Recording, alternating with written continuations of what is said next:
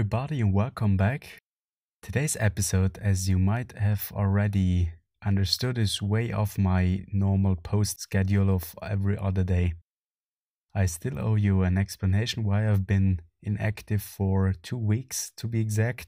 Like the last ride I did was on Monday, 11th of December, which is two weeks ago. And for those of you who have listened to my last episode, which is episode number 62, LSD is a hell of a drug, know that I've outperformed myself. Like, I probably never experienced a thing like that. I was so exhausted, I even lost sight of the street and I didn't recognize my surrounding for a few seconds. Just from the stats, the ride wasn't any different. Sure, I've improved a bit, but telling from the training effect and so on, it was as usual hard, but from my sensation, it was way more exhausting, as it some sort messed with my brain. And after that experience, something very interesting happened. Like, I got ill. Actually, in the morning, I felt a little bit sick. I still went to work, but I had to go home at around noon as I couldn't keep up with my work. Like, it was way too hard to maintain focus and to do the things I was supposed to do. So, what I usually do if I'm ill, so it was some sort of mix between fever, headache, and my joints felt weak. Like you probably know that if you have fever and so on, your whole body seems like way weaker than normal, and the movement itself isn't hurting, but it feels kind of weird. So, my little trick on getting back on my feet and getting well sooner than later is actually going to sleep and cover myself with as much cloths as possible to build up as much heat as possible. Because, as far as I understand fever, my body itself is doing the same thing.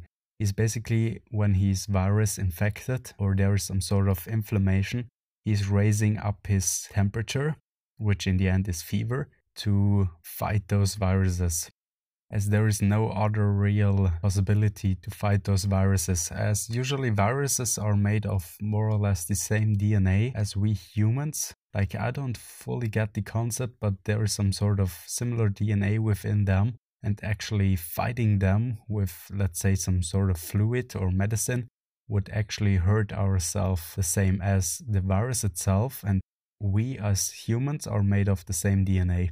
So the virus itself is protecting himself by being very similar to ourselves.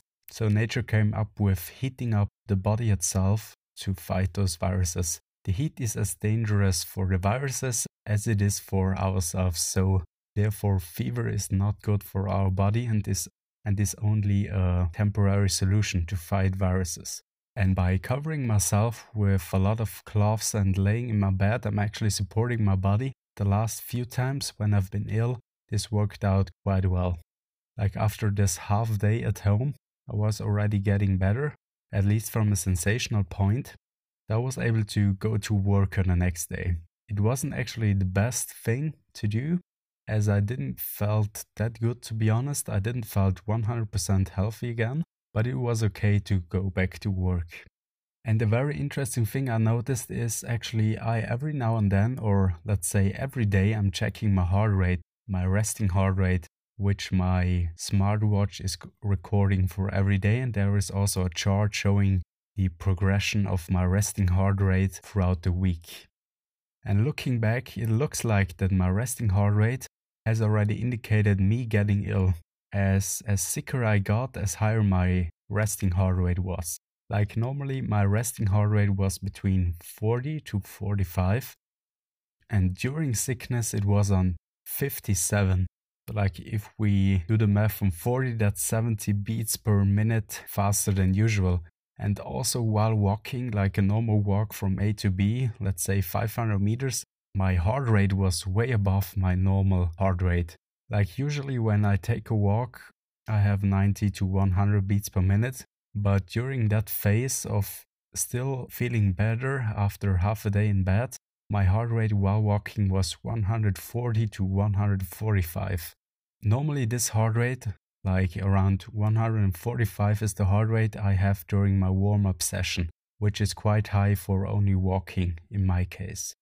And based on that discovery, I started to do some research and I went down a pretty interesting rabbit hole of like how illness can be predicted by the heart rate itself, by the resting heart rate, and also how excessive and extensive training, especially for athletes who outperform themselves on every ride or every run in every session of their particular sport, they tend to have a higher probability of getting sick.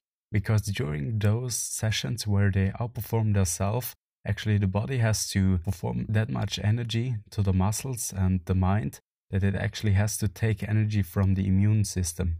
So there is like a time frame after the training where our bodies are more vulnerable to attacks from viruses and bacteria. And I'm currently educating myself on this topic on how to reduce the so called open window effect. Like after training, there is this metaphorical spoken open window where viruses and so on can enter our body easier. It looks like that with special and dedicated nutrition, with some sort of higher carbohydrates intake, you can fight against this effect but so far my research hasn't been that deep to be honest, so I don't have any real knowledge. And I try to educate myself on this topic more in the next few weeks and try it out on myself. And so far, I'm not training like I have now paused my training and my exercise for two weeks as my heart rate was still a bit above my average when I was feeling better. So I'm still waiting for a moment where I can go back on my bike, as I don't want to risk riding when I'm still ill.